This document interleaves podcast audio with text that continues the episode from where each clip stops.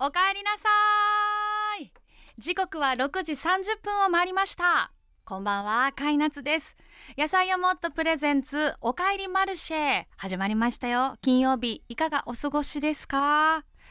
あの、金曜日に限らずだいたいこの番組がスタートする6時半ぐらいっていうのは私は料理してることがほとんどなんですけど、まあ、7時ぐらいがだいたい夕飯でで時々そのまあお子さんいるご家庭同じ方いらっしゃるかなと思うんですけど子供がものすごい手伝いモードになることがあるんです。お料理手伝わせてみたいな。でまあそのもうちの場合はですねすごく秋っぽいのでそのモードになった時23日それが続くんですね それでパタッとなくなるんだけど嘘でしょ？っていうぐらいなくなるんですけど手伝ってもらうのは嬉しい嬉しいですよ。嬉しいんですよ。気持ちはね。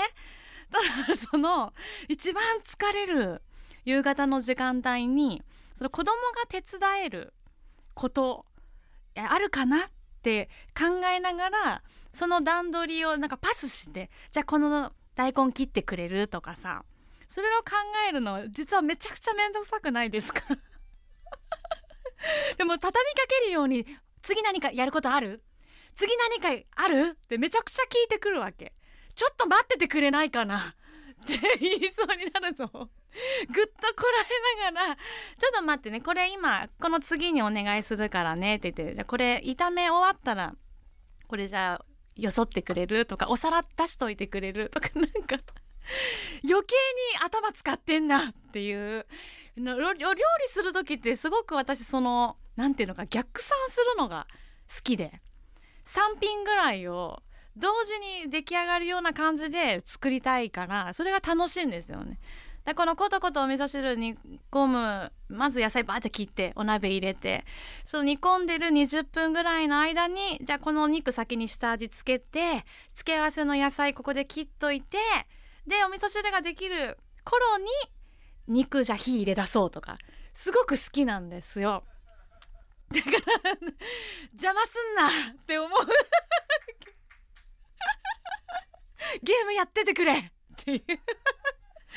ね思う気持ちとでもそこをちょっとどかせばその子供と並んで料理そのしてる姿とかも可愛いしさやっぱりそのコミュニケーションなかなか平日って取れる時間すごく少ないから学校行ってく前の時間なんてね1時間ぐらいでバーって行っちゃって帰ってきて寝るまでの時間ってすごく限られてるんですごくこの時間貴重だなって思いながら なんかやっぱり何て言うのかなその母親としての自分とそのまんまの自分っていうのがいつまでたってもなんか喧嘩してばっかりの毎日です。皆さんは今この瞬間あのどんなことをしながら聞いてくださってますか？まだまだお仕事終わらないという方もいるかもしれないんですが今だけはちょっと一息つきながらこの時間一緒に楽しんでいただけたらと思います。それじゃあ今日も肩を並べてまいりましょう。野菜をもっとプレゼンツおかえりマルシェ。モンマルシェがお送りします。野菜をもっとプレゼンツおかえりマルシェカイナツがお送りしています。野菜をもっとプレゼンツおかえりマルシェ金曜日の夜いかがお過ごしですか？ちょっと一息つくためにこれからもう一踏ん張りするためにこの時間はぜひおかえりマルシェにふらりと立ち寄りください。さあこの番組では毎回野菜をもとの美味しいスープを飲みながらお話ししていますが今日私が選んだのは緑黄色野菜たっぷりまろやかスパイシースープカレーです。はいいただきたいと思います。緑黄色野菜はねインゲンと人参入ってるね。あじゃがいもも入ってますね。うん。食べてみますね。うん。そこまでビリビリという辛さではないです。ピリリって感じ。さあ今日もメッセージご紹介しながらお届けしていきたいんですが浜松市からスマックさんありがとう。いつもこの時間は夕飯を作りながら聞いています。男性の方です。先日家族揃って体調を崩して寝込んでいました。2日くらい食欲もなくてあらら胃腸ややっちゃった感じですかね。何も食べずに過ごした翌朝ようやく何か食べたいなと思ってキッチンを探していたら見つけたのが野菜をもっとのスープでした。お家にあったんですね。ごぼうと生姜のものをいただきましたがあれなごぼうと生姜はなんだ？鶏白湯のやつか？じゃない和風スープ。和風スープだそうだ。体にしみるとはまさにこのことかっていうぐらい全身に染み渡っていきました。体だけでなく心も温まりました。ストックしておいてよかったです。あそろそろ息子にも食べさせてもいいかなと思うので息子へのプレゼントスープのプレゼントお願いしますと。6月で1歳になるってえー、もうもしかしたら今日このオンエアが6月9日ですからね。お誕生日来たかな？それとももうすぐですかね？スープによってはポトフとかねいいんじゃない？ちっちゃなお子さんでも食べられるんじゃないかなと思います。野菜いっぱい体にいいからね。スマックさんぜひなんか嬉しいね。お子さんとも一緒に食べてもらえるところ食べてもらってるところを想像すると嬉しいです。なんかさ今まあだんだんこう気温自体は上がってきてるじゃない？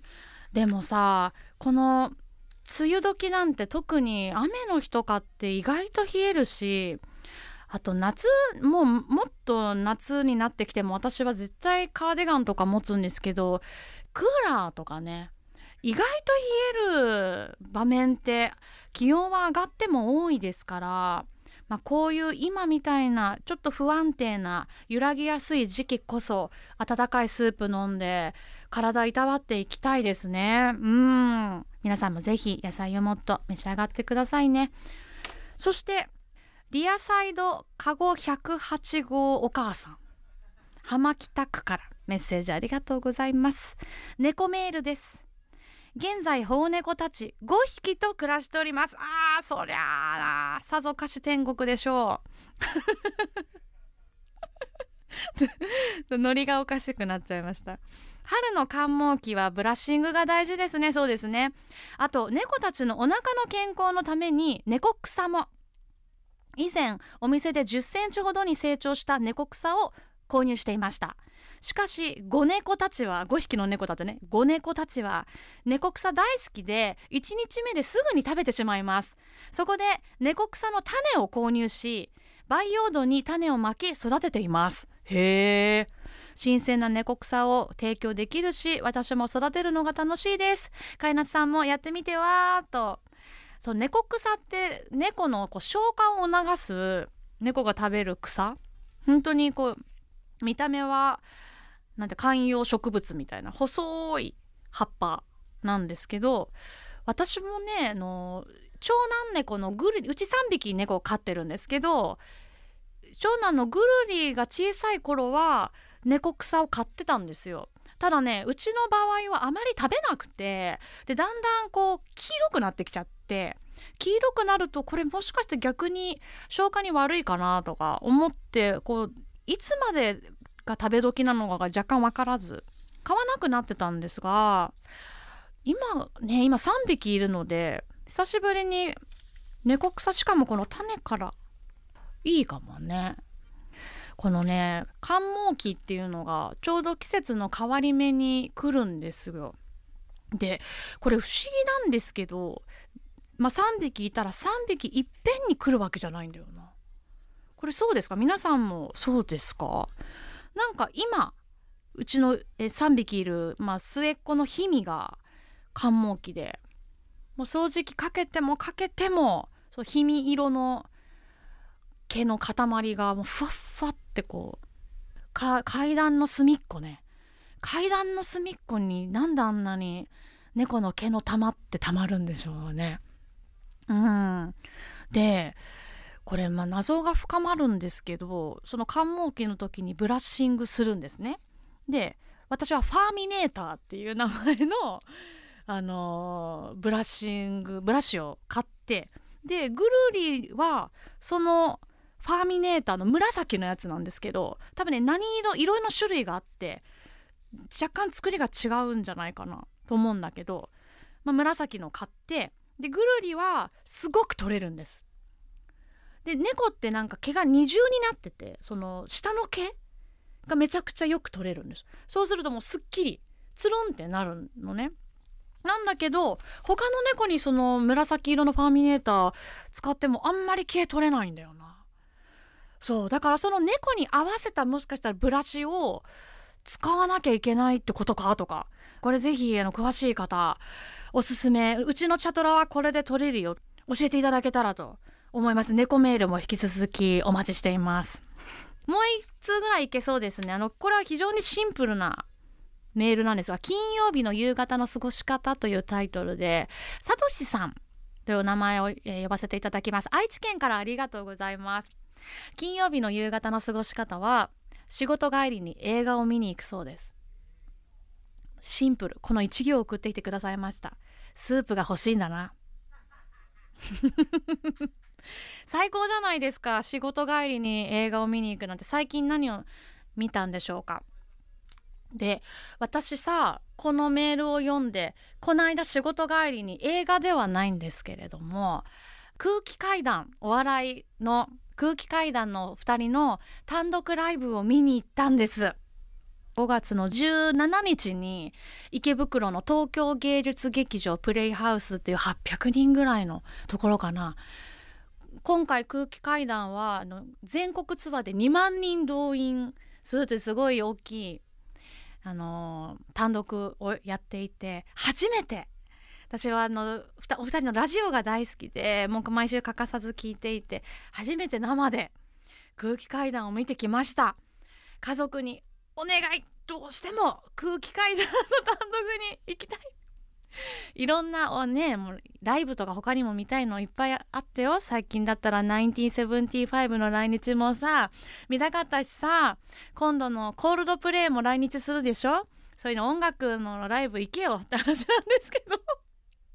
空気階段にどうしても行かせてほしいって言って行ってきたの。そしたらね、ま、もちろんすごく最高だった。面白かったしやっぱりそのテレビで見る人が生でいるって不思議な感覚だよね。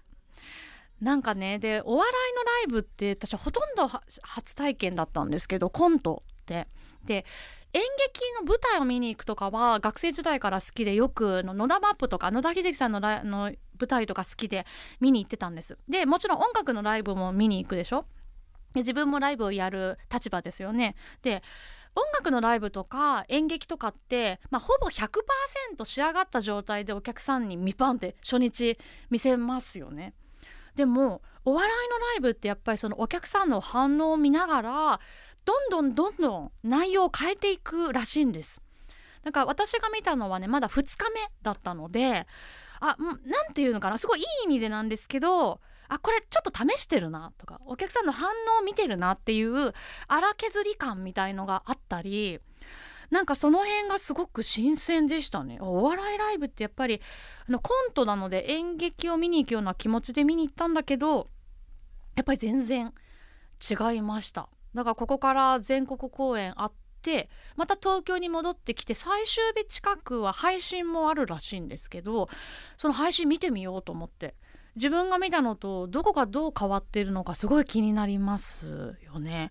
うんいやだからなんかこういうやっぱ生で見るっていいなっていうのをいつも皆さんにぜひ生でライブ見に来てほしいですって言ってるんですけど自分がお客さんの立場になっていくとその生の空気感ねこのこの絶対テレビじゃ放送できないよねこのネタみたいなやつをこの会場にいる800人のまあ、ほぼ大人ですね。やっぱ空気階段ちょっとあのネタがブラックだったりかなり下だったりするので ほぼ大人たちがこの共有ここだけで共有してるみたいな。で当然ネタバレなんて絶対しませんからコントライブお笑いライブはね。ここだけのなんか秘密っていうあの空気感がすごく良かったです。はい。贅沢な平日の夜を過ごさせてもらいました。野菜をもっとプレゼンツおかえりマルシェ。カイナツがお届けしてまいりました。野菜をもっとプレゼンツおかえりマルシェ。今夜もあっという間にお別れの時間です。今日もお付き合いありがとうございました。一人マルシェバージョンでお届けしました。さあおかえりマルシェでは皆さんからメッセージでのご参加お待ちしています。番組の感想だったり、まあ、食に関することじゃなくて大丈夫なのでぜひ皆さんの近況とか最近気になってること好きなもの私と一緒に話したいことなどなどメッセージぜひお寄せください。番組宛にメッセージくださった方そして野菜をもっとのファンサイトがあります。こちらにコメントをくださった方それぞれ1名ずつに野菜をもっと6個セットをプレゼントします。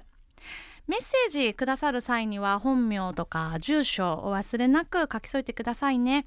あとこの野菜をもっとのファンサイトではおかえりマルシェの過去の放送を一部編集してではあるんですが聞くことができます。聞き逃しちゃった回もぜひぜひこちらでチェックしてみてください。